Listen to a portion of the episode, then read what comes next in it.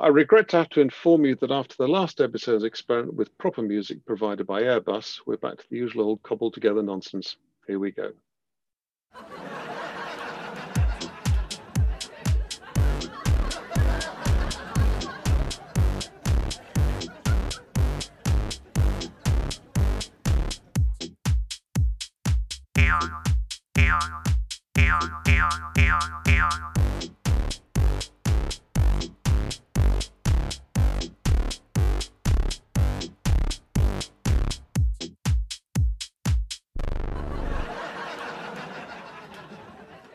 Hello and welcome to episode 12 of It's Lit But Is It Funny, the podcast where we sprinkle the itching powder of comedy all over the undergarments of literature. My name is Jonathan Pinnock and I'm the author of the mathematical mystery series of comic thrillers published by Farrago Books. My guest today is the writer and podcaster Polly Hall, author of The Taxidermist Lover, which was a finalist in the 2020 Bram Stoker Awards, a gold medal winner in the 2021 Independent Publishers Book Awards, and which, last but very definitely not least, was described by the New York Times, yes, that New York Times, as a shudder inducing debut. Polly is also the host of the always interesting Procrastination Station podcast, and I especially recommend Series 1, Episode 5, because that's the one I was on. I first met Polly when we found ourselves in Celia Brayfield's seminar group in the first term of the Bath Spa Creative Writing MA back in 2014, which seems a long time ago. Hello, Polly. Hello, Jonathan. Thanks for inviting me. You're most welcome. You're most welcome. Yeah, God, that, that was that was quite something. 2014 seems a different world, doesn't it? It does. Well, it was a different world. So Yeah, we're we're entering into the new paradigm of meeting people on a screen. Yeah, yeah, strange, isn't it? So we'll talk more later about Polly and her work, but we'll begin by looking at the book that she's chosen to discuss, which is the American satirist David Sedaris's essay collection, Me Talk Pretty One Day. so what made you choose this book? I was finding it quite difficult to choose comic writing or something that really made me laugh out loud because I think that's a test of how funny the writing is is if you actually laugh, you know, make a sound rather than just mm. in your head.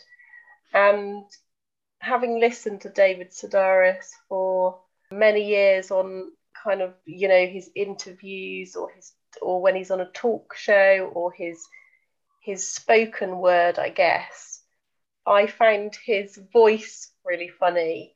Mm. And it was really interesting actually picking up this book and reading it because I'm hearing his voice as I'm reading the stories. And I chose this book. I mean, it's 21 years old now.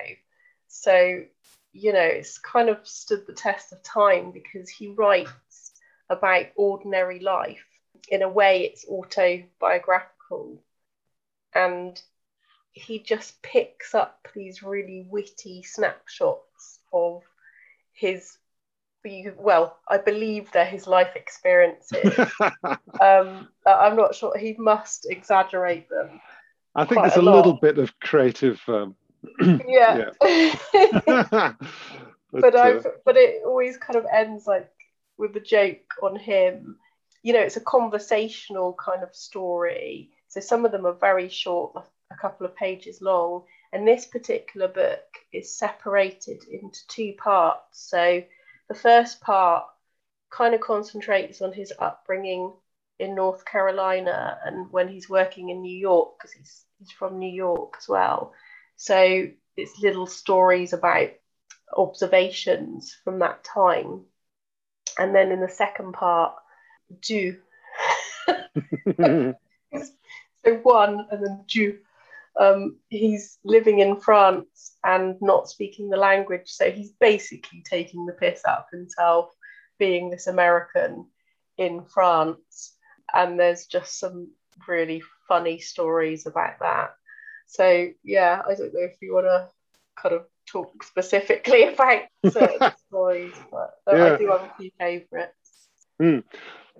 Yeah, I mean, I, I sort of went into this the other way around because I someone I can't remember who it was who recommended David Sedaris. It might have been someone on that creative writing course actually. I'm trying to remember. Might have been Dixie because she's a big fan as well. I don't know if it was it was Dixie. I, I can't remember who it was anyway. And I I, I came across I think uh, the first one was Dress Your Family in Corduroy and Denim. Yeah. I'm sure I got that in a charity shop or something, and um, and I thought it was great. And then I found Me Talk Pretty one day, and, and for some reason I haven't read any more, but I, I, I always mean to go back to them.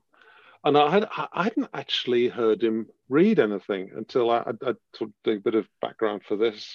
And uh, I, I, finally listened to the Santaland Diaries, which is the, the, the his sort of breakout piece. Mm. It's wonderful, so funny. He is just a funny person. I'd imagine him at a dinner party just being the entertainment, you know, without even trying. I mean, mm. it's hmm. interesting to, to find out if he finds it exhausting because. I, I think a lot of work does go into it because I, I, was I've been looking at interviews of his, and also he does this masterclass thing yeah, uh, yeah. which I, I, I, was I was almost tempted to sign up to to see what it was like. But he's, he's yeah, that would be great. Uh, yeah. but he he says that he's kept a diary since uh, the seventies, I think, and that I always admire someone who can keep a diary, who can update it every you know just before they go to bed every night and that sort of thing. Have you, have you ever kept a diary? I keep diaries. I've got journals going back to when I was 17. Um, there's a few years I've missed out. I mean, a lot of it is introspective crud, which is I read it now. I mean, I do find it funny in a way that but I there must be believe. Fantastic know. material to mine there for things. It is, it? but it is good material, and I'm glad I've kept them, even though they're kind of cringe-worthy, because I am talking about well, mostly about myself and my mm. feelings about what is going on in my very sort of insular life growing up in the countryside. And i am writing about people at school, people, friends, boyfriends, you know, and that kind of thing. But but apparently that's quite interesting to other people because and they can relate and think, oh, actually. I'm such a sado myself. So yeah, um, I haven't I, kept I, them. I did try keeping a diary a couple of times, and I stopped doing it because I'd look back at what I'd written. I thought, my God, I am boring. there is that, yeah, you know. you, you and, potentially run that risk, but that's yeah. kind of for other people to decide, isn't it? And also, if you're going to show them. I mean, I yeah. write a diary, I write a journal every day because I dream a lot and I just jot mm. down notes and I think well potentially they could become sources of inspiration for stories mm. you know if I put them into any sort of order but also it's kind of a mental health tool where you're just splurging all your your word rubbish or your brain mm your brain muck onto the page. And that's really why I do it. It's almost like a form of therapy, I guess. Mm. Oh, that's interesting. Yeah, I, I was straight off off David Sedaris actually. yeah, I know. Well, he's um, you know, yeah, a great diary. yeah, that's right. And yeah, I mean, the, the, the Santaland Diaries was was born out of him reading out bits from his diaries, and, and then that led on to his, his first publishing contracts and all that sort of thing. Mm. And uh, the other thing he, he says, which comes back to you know, the, the, the fact that it is a craft and that there's hard work gone into it, is he says that he rewrites a piece maybe 15 times. I think, given what he's said in at least some of his stories about his technophobia. Mm. Um, I wonder if he actually means he writes it out in longhand 15 times. I hope. That's quite time consuming, isn't it? Yeah. Mm. Maybe, I mean, I, guess he does. He's, you know, it's it's not uncommon for people to write out by hand and then scribble and then write something out. You know, that's kind of what we used to do, isn't it? Yeah. Yeah. But yeah, I guess that proves it's sort of in the editing that you get Hmm. that finely honed story. Yeah, and, and he says he's constantly searching for the right rhythm, which is it is a theme that's come up so many times in in these th- th- this particular podcast. I think it Oh, applies to com- comedy as much, possibly more than any other area. That it, it for it to work, you just need constantly need need the right the, the right rhythm that the, the story has to sing. Hmm. Hmm. I'd never thought of it like that. Yeah, you're right. It is you're you're reading as if you're listening. So like with poetry, you're Hmm. you're hearing it as if someone's speaking and he writes in first person, so he's he's talking, you know, from his perspective. All these all these stories autobiographical and you're listening to him, you know, as, as if he's as if he's telling you the story. Is there a particular example you'd like to uh, to, to read?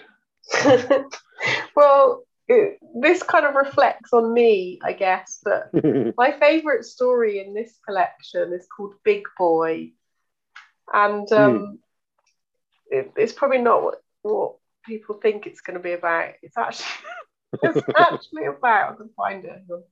It's actually about his.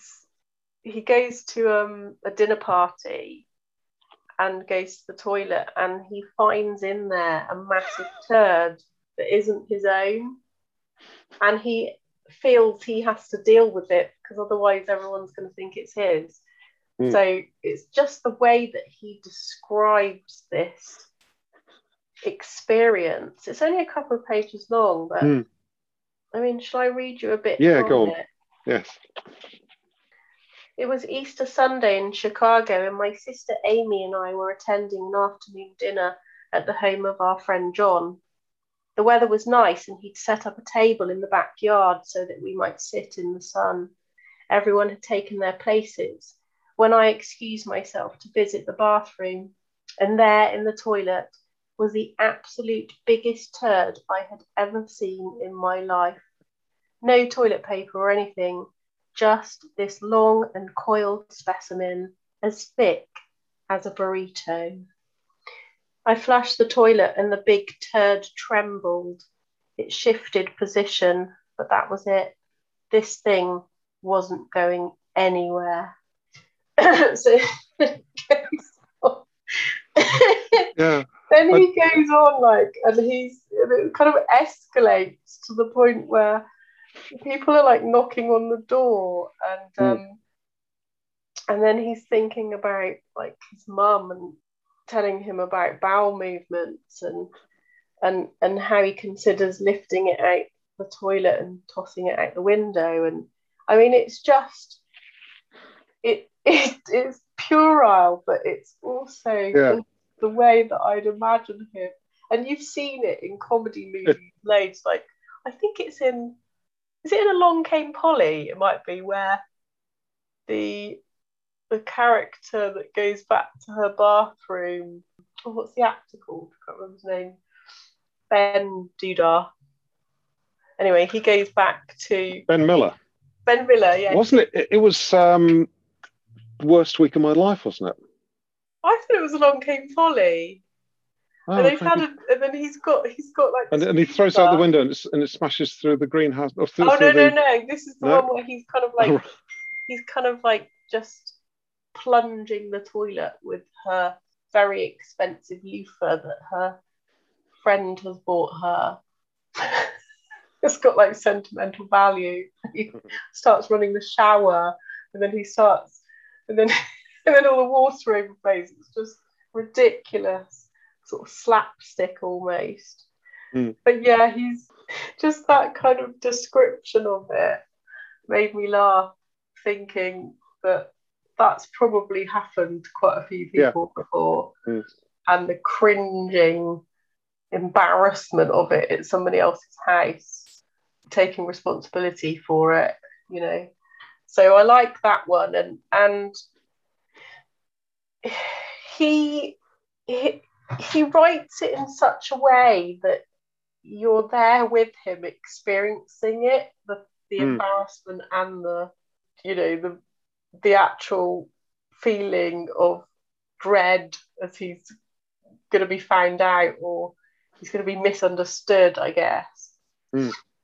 yeah yeah so so there's that one in the second half of the book i mean he he does focus a lot on his time in france and the fact that he didn't he didn't speak french he goes to french lessons and that's kind of what the title story me talk pretty one day mm.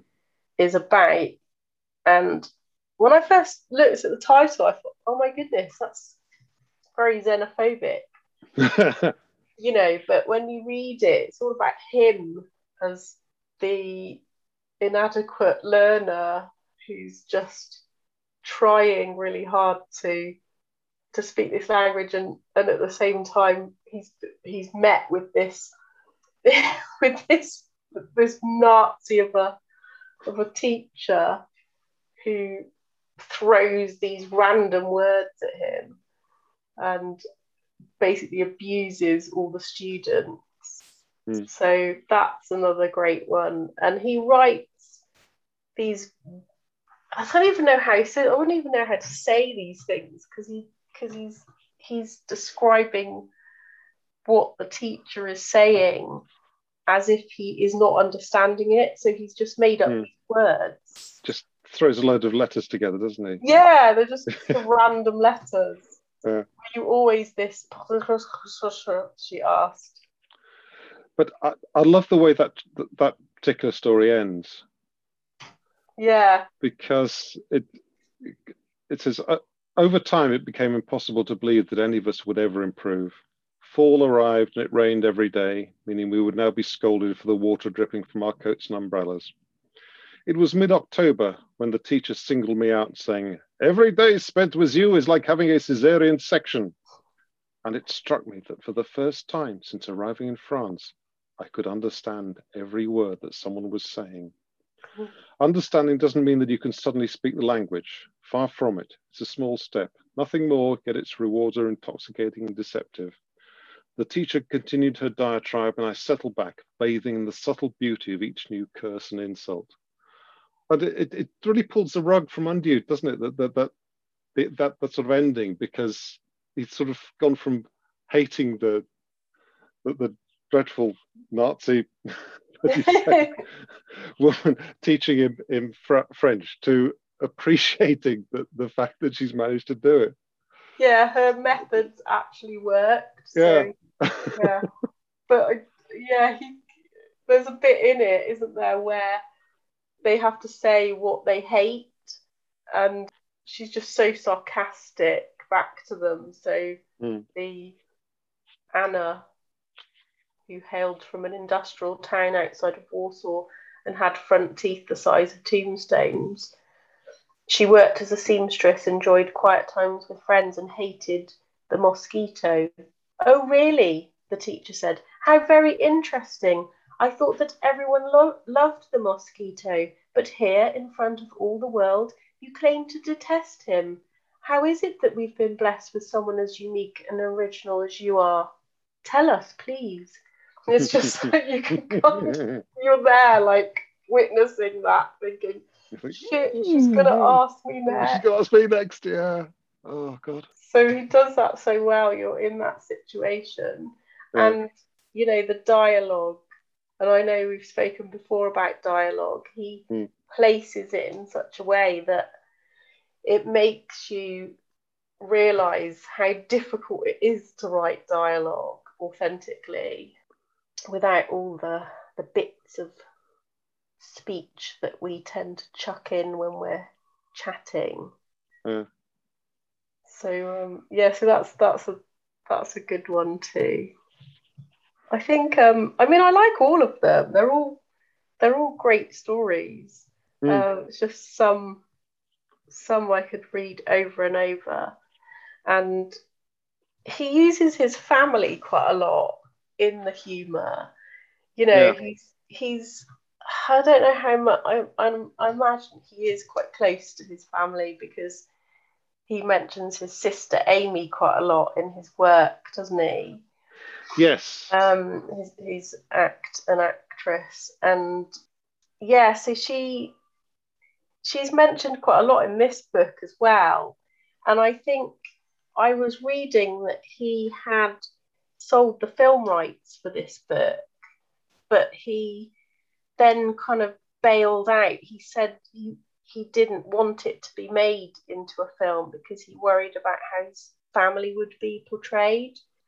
Mm. And so there is that it's quite jarring really to think yeah, that it's writing like it? so blatantly about them and mm. yet when it comes to someone else portraying them he's not comfortable with that mm. it's got to come from him so uh, yeah i guess he's owning that in a way you know it's his it's his baby his his family mm.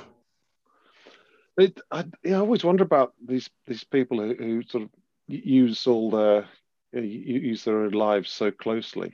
I mean, mm. Knausgård and, and, and Butlot. Mm. I mean, I've, I've read a few of his books, and they are. Know, it's difficult. Hard, you, hard going.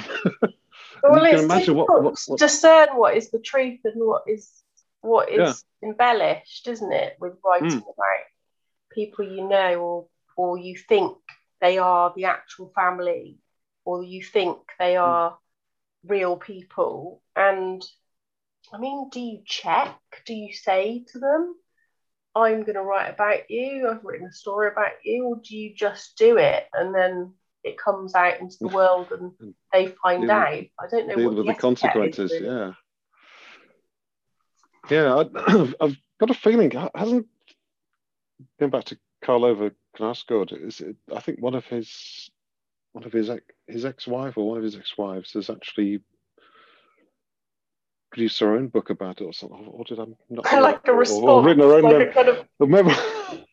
Where this, this, this, this, this didn't happen at all. That, that's, you know.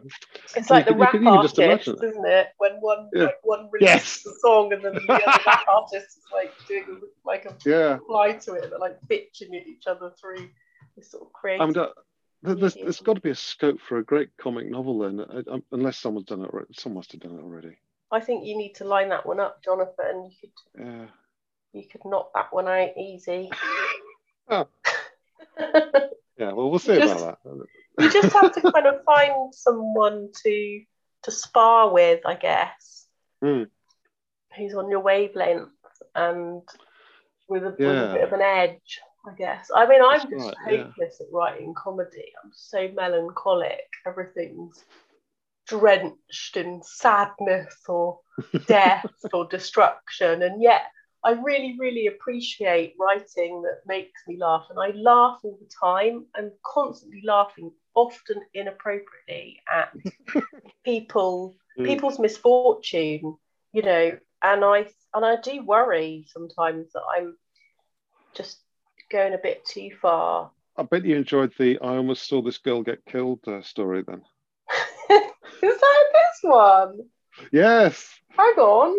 Well, that's oh, magnificent, yes, that one. Yes, yes, that one. Yeah, near the end. Yeah. Yeah. Yeah, well, yeah that was funny. Yeah. Where, where he, he sees an accident at, at a fairground, doesn't he? And, and um, they're all kind of waiting for They're also waiting for this, this poor woman to fall off the thing. And so that he can actually sort of tell this sort of story. But I, I, I saw a girl get killed once.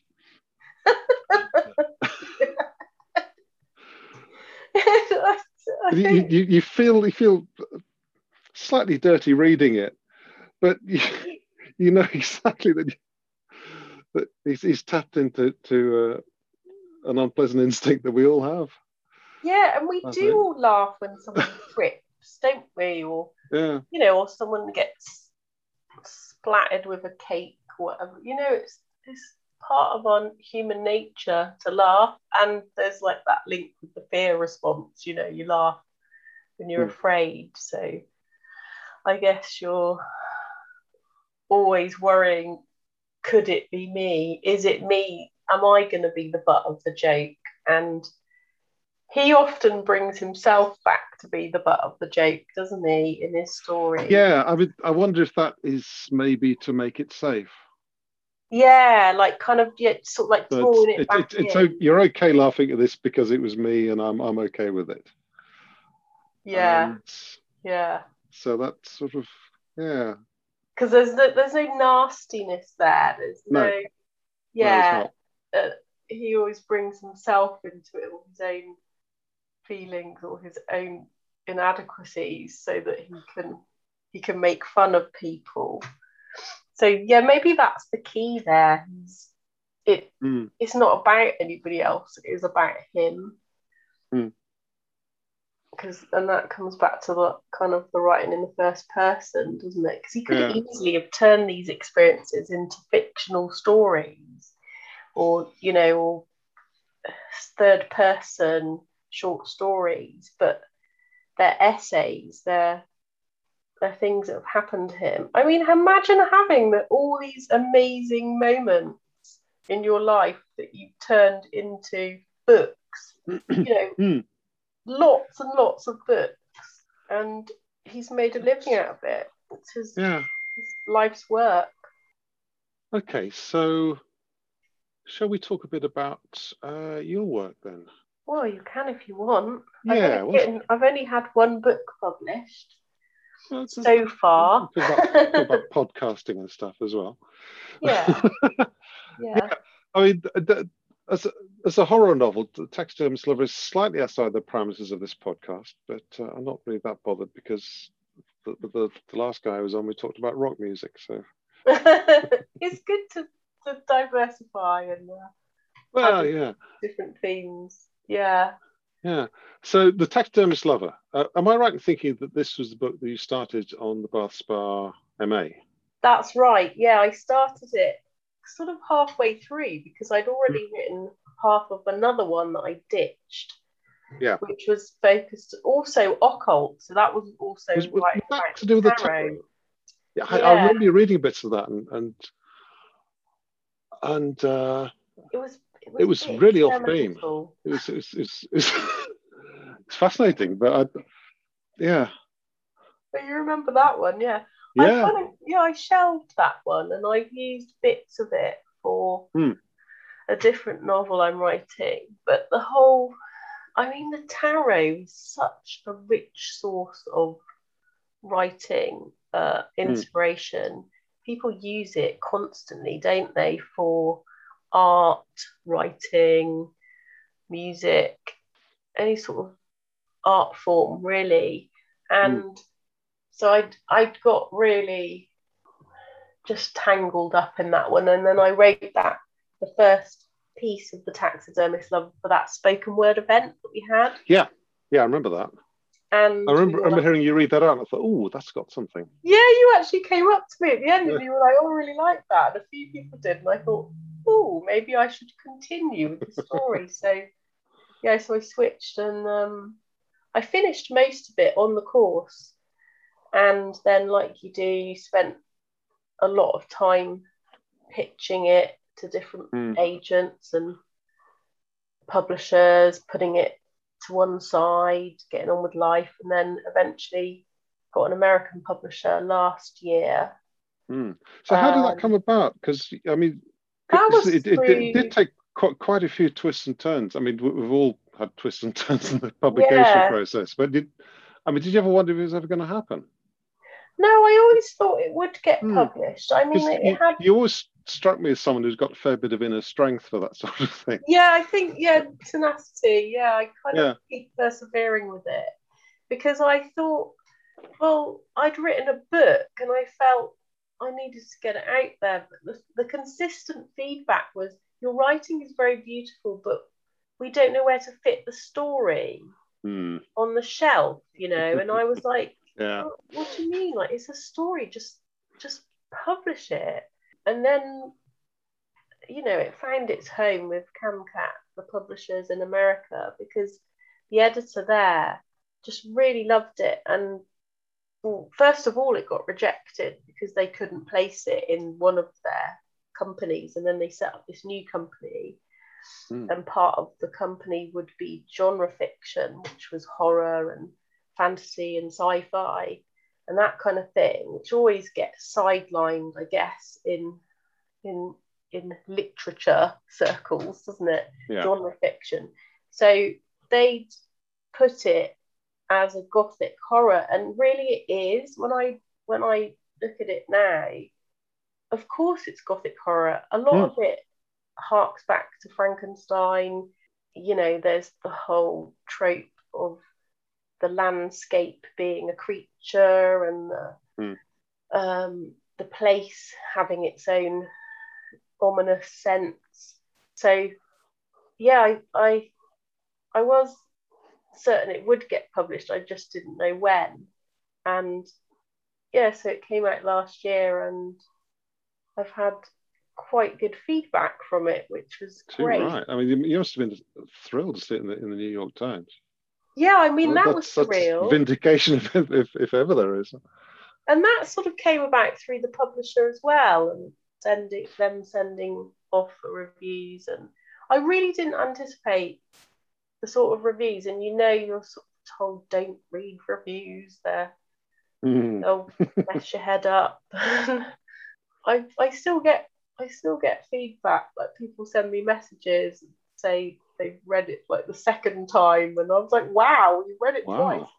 And yeah. yeah, I like that. I like hearing back from readers actually like how they found it or what they enjoyed about it. But at the same time, I'm I'm just a little bit sort of checking myself, thinking, come on, you've written one book. You need to write more. You need to just get on and get get some more out there and mm. which sort of it it make it makes me struggle i think i struggle as a writer and i think you put other things first and then you feel guilty and then you have a little splurge of creativity and then you think oh i'll get i'll i'll send something off and something else gets published in a magazine or whatever and that's uh, a bit of encouragement. So yeah, the taxidermist lover was. I still really love it. I love the story, and I mm. and I'm going to write a prequel to it rather than a sequel. Oh, mm. So that's well, not going to write. I am writing. It's in my head. It's written in my head. You're not supposed to say you're writing, are you? You're supposed to say you've written it. Mm. So the prequel, which will be Henry's voice, the actual taxidermist. Right. Yeah. Because he doesn't really, he's quite a dark horse in this novel. Mm. It's all from Scarlett's head and her perspective of yeah. her experience living with him. But you don't really get much of a sense of him in it. He's sort of almost in the background, I guess. She's hmm. talking mm. to him, but it's all it's all her, second person. Yeah. I I was interested in what you said about the the the landscape as a character because the, there is a fantastic sense of place in the book because uh, I mean the, the, the levels is such a weird weird place anyway. Mm. Places sort of, sort of damp and, and, floods and there's also a vague sense of sense of illegality about the levels. I think you always imagine lots of the, where the law of the land doesn't quite hold. Yeah, because it's because the land wasn't really meant to be land. It was always mm. sea, and it's been separated up into parts of land with these reens, which are also water ditches, and yeah. so the water is always present there, and water is changeable and and very atmospheric. You know, you've got mm. the mist, you've got different seasons, you've got ice, you've got, and yeah, so the landscape's constantly changing, even though it's pretty much stayed the same, unbuilt on and and just I don't know the the same plants. It's it's relatively untouched, apart from mm. what man has done to separate fields. And you know, you get the migrating birds coming in and then they're hmm. going. Mm. So there's that transitory aspect of it with nature always moving. But it's got that ancient feel, hasn't it? Because yeah. we've got like the Roman roads and then we've got sort of the going back to the stone the Stone Age as well, isn't it? With certain parts of the levels where they had the, tracks between them, and I just like Glastonbury Tor looming over it as well. Yeah, and I like the feeling you get when you go out onto the levels, mm. and the sheep are munching away, and you go up these little mounds like Burrow Mump and you mm. look out across and you think actually it's not that level it's quite bumpy there's a few yeah. like you know there's these little hillocks and things and a few odd farmhouses and i just i just think there's a peace about it but also it is quite melancholic as well willows mm. and the weeping willows you know and and the the withy beds and and the, the sounds that the birds make as they're roosting is mm. sort of the things you would get in a horror film. yes. uh, you know, so, yeah. so I, I, I, remember walking out to Shapwick Heath, the na- local nature reserve, at mm. night, you know, just at dusk, which is obviously when all the birds come in and roost. And I just, I remember feeling you could just go out there and film a horror movie because the light is amazing. The the sound of the wind through the rushes and the which sounds like water anyway, and the sound of the birds. So like the bittern booming is a really weird sound. Have you ever mm. heard a bittern? I don't think I have. They're quite mm. rare to hear. Yeah. Mm. it echoes and it does actually boom. They say mm. it booms because it sort of you don't really know which direction it's coming from because it sort of throws its voice, sort of does it from its throat, and that's quite a spooky sound. So mm. yeah, I just tried to fit as much of the natural landscape in that book because it does flavour the kind of mood and the fact that it's about taxidermied animals as well. So mm. yeah, yeah. What is it about? What is it about taxidermy though? It, it, it's a it's, it's a fascinating fascinating area, isn't it? But I, yeah, I, I, I, I, I, love. Yeah. Mm. Have, have, I mean, have, have you ever been to the Rothschild collection at Tring? No, I've only been to see sort of the biggest collection I saw was the Walter Potter Museum, which mm. is hmm. now sadly all split up, which was kind of hybrid taxidermy. It was the animals that were put into little curious poses and, mm. and scenarios. And yeah, so no, no, I haven't seen that one. I haven't seen the Rothschild one. Yeah, it, it's. I think it's an offshoot of the Natural History Museum. Oh, okay, yeah. They have all sorts of odd sort of cabinets or displays put together of lots of wild, um, you know, multi um, birds of paradise and that sort of thing. And uh, yeah, all is sorts it, of weird is it stuff. True to the animal, though, is it? Will they mix? Fairly true.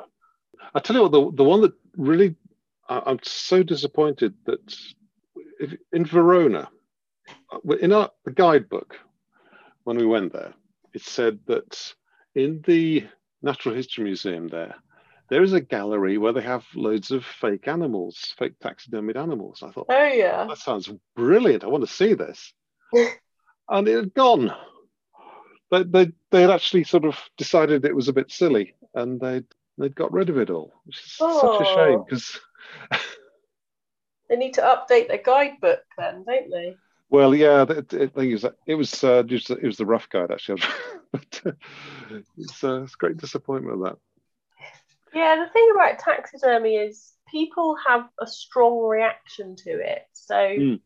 They will Yeah. either love it or hate it, and there is there is an opinion on it because when you actually delve deep and ask people what they really think of it, they have to acknowledge the fact that it is the skin of a or it was the skin of a living animal made into made to look like the creature is still alive.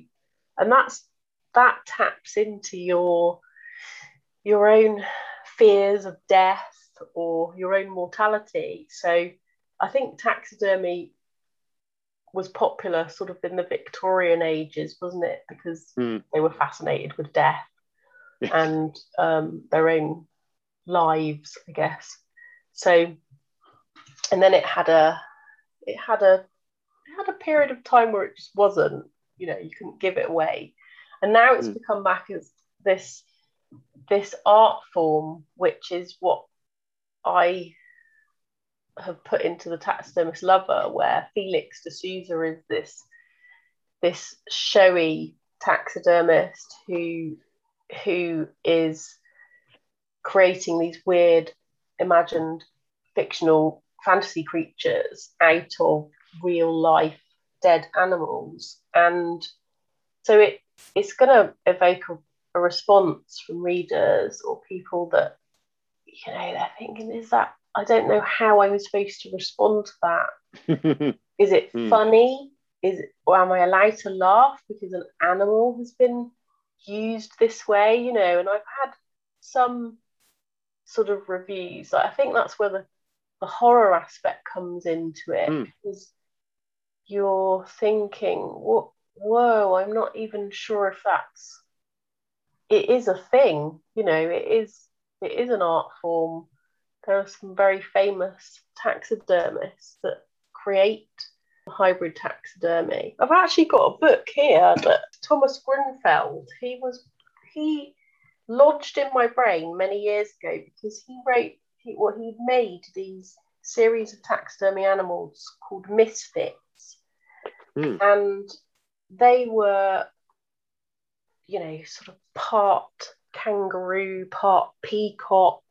And that's really what what i could see in my head that this taxidermist henry was creating he sent me um i contacted him actually after my book was published and he sent me all his back catalogue of his artwork which is like these beautiful art books wow.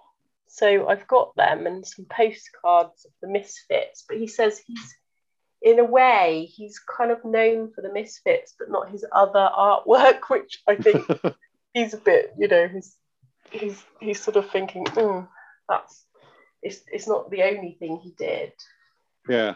Photographer as well. So Uh, yeah, I loved his work. Though he's a German artist. So that's taxidermist lover. strange thing I found actually before we move on. It's I when I was looking for David Sedaris on YouTube, I found an interview with him, and then there's a sidebar on that, a sidebar next to it, uh, which led on to a strange video showing with Amy Sedaris showing around her apartment. In Oh yeah, his sister. Yeah, uh, that was that was extraordinary enough. But then the sidebar on that had uh, Dita von Teese showing oh yeah. you around her apartment, which is stuffed with loads of taxidermy. How is it? She's the burlesque. Absolutely, it's Oh, absolutely yeah, yeah, that's right. And she's got this absolutely mad maximalist house, which I, I think would just be a little bit too busy to live in. But to it's send chock, chock full of yeah, you, you yeah. it- my God, yes, I didn't even know that. You must. Yeah, yeah. definitely. And send it to find yeah, find her age, send it to her.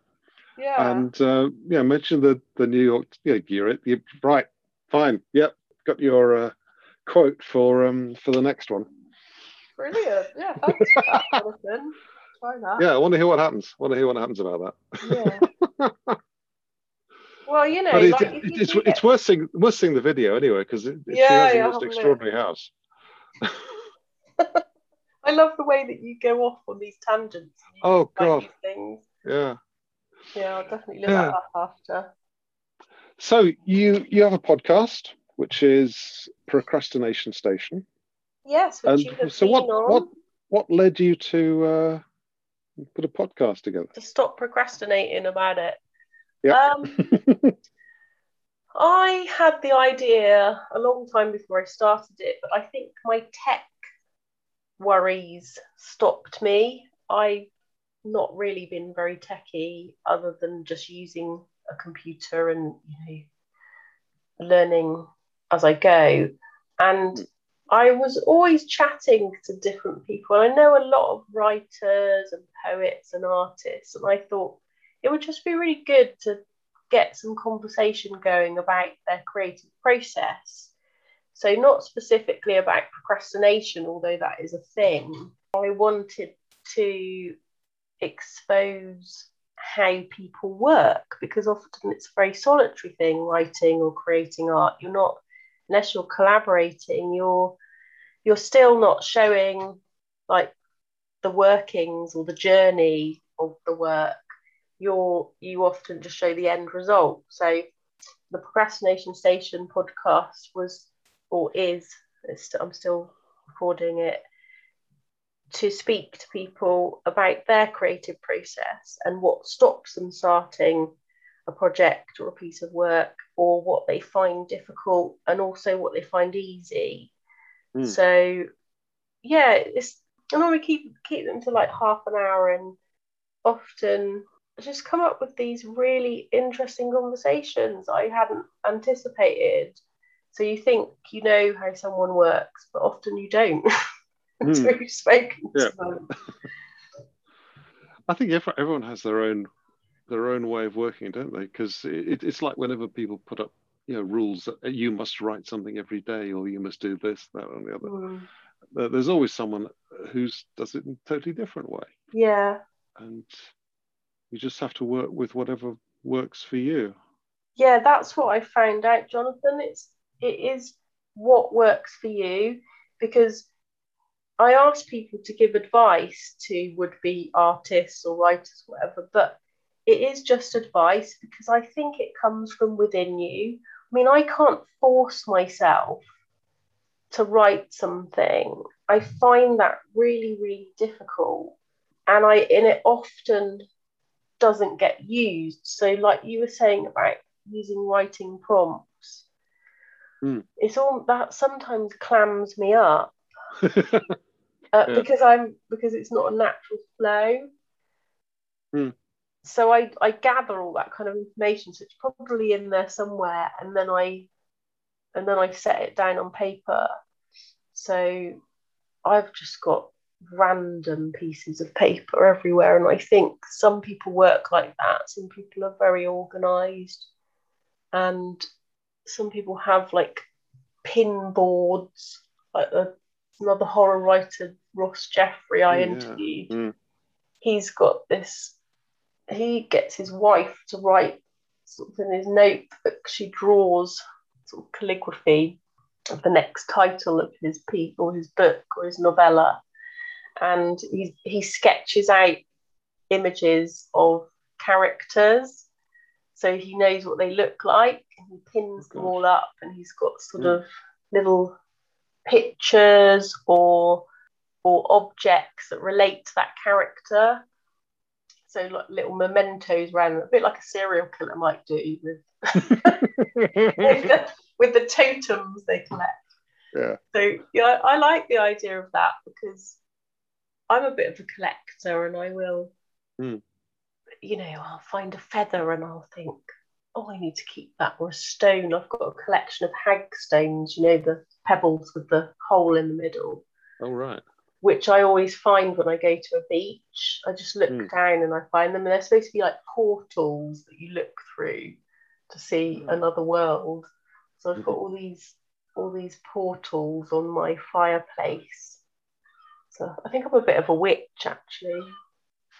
well, I wasn't going to say anything. it's okay, it's a compliment. That's really interesting. Yeah. Yeah, so the 'Cause I- podcast, of, I can't remember what you asked, probably gone off I, tangent. I, I can't remember what I asked, but I think it is yeah, it's about what what why you why you set up a podcast and and and I mean, do, do you intend to keep on on with it? Yeah, I think as long as I've got people to Hmm. interview, I'm speaking to Emily tonight, Emily was Oh, the right. I'll look forward to so- hearing that one. Yeah, and I think her, it'd be really interesting to hear what her I would imagine she's phenomenally organised and Yeah, yeah, she has masses of spreadsheets and and everything uh, everything laid out. She will do sort of exactly a thousand words a day or whatever. And, it's uh, the journalist in her, I think. yeah, absolutely. She's, and yeah, she's the most professional person I've ever come across. I think. Absolutely. Yeah, very disciplined. Yeah, so I'm But- speaking to her, but yes, as long as I've got people to chat to, I'll just continue it. I Hmm. I don't really know how you promote other than social media or if you you know how you get followers or how you monetize it. I just don't I just did it because I enjoy Hmm. doing it and I'll just carry on doing it for as long as it feels it's the right thing to do. that seems fair. Hmm. So, what next have you got lined up? And, and I knew you, you had a memoir shortlisted uh, for the Misle- Mslexia competition, didn't you? Yeah, my you got any plans to do anything more with that? I've well, I've now got an agent, which I didn't have back then. Oh, right. So my next project is probably to get another novel out there and then pitch the memoir. That was the kind of plan. Hmm. I'm not sure though. I mean, I have written it. It's written. It's just a case of timing when it comes out. It's not been pitched to anyone yet, but I, I think the next thing will be the next novel, which is totally unrelated to the taxidermist lover, and then the prequel to the taxidermist Right. lover. So they're they're they're on the computer and they're sort of blue tacked up in front of me on my writing wall with loads of scribbles and notes and post-its. So it's a bit chaotic in here, and I probably should order them. So I'm hoping to get some tips from Emily tonight how I can do that. Yeah. I've even got like bits of string with paper hanging off it with paper clips. So yeah, it's all interesting, isn't it? Like how Mm. I, I try and get my brain to expunge some of the stuff so that, it- so that it produces something rather than just churning around in my head. Yeah. Well, good luck with all that then. Thank you. And uh, thank you very much for coming along. Thank you for asking me. And Well, you know, I would really recommend anything David Sedaris has written or to listen to him speak because, yeah, he's one of the funniest Mm, satirists. he's very good. Well, this place is intended to be free from adverts, as if anyone would pay to advertise here anyway. But if you've enjoyed this episode, please feel free to reward us by buying our books. Polly's on Twitter as Polly Hall Writer, and her website is at pollyhall.co.uk. I'm on Twitter as Jon Pinnock, and my website is at jonathanpinnock.com. And do please rate, review, and subscribe. You'll find this podcast in all the usual places. Next time, I'll be talking to the writer Gabby Hutchinson Crouch about John Hegley's Family Pack, as well as her own work, including the absolutely wonderful Darkwood trilogy. See you then.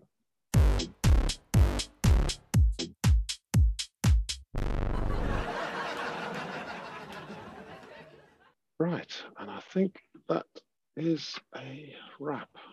Where's Is that the end? us? That is the end. Perfect. Stop recording.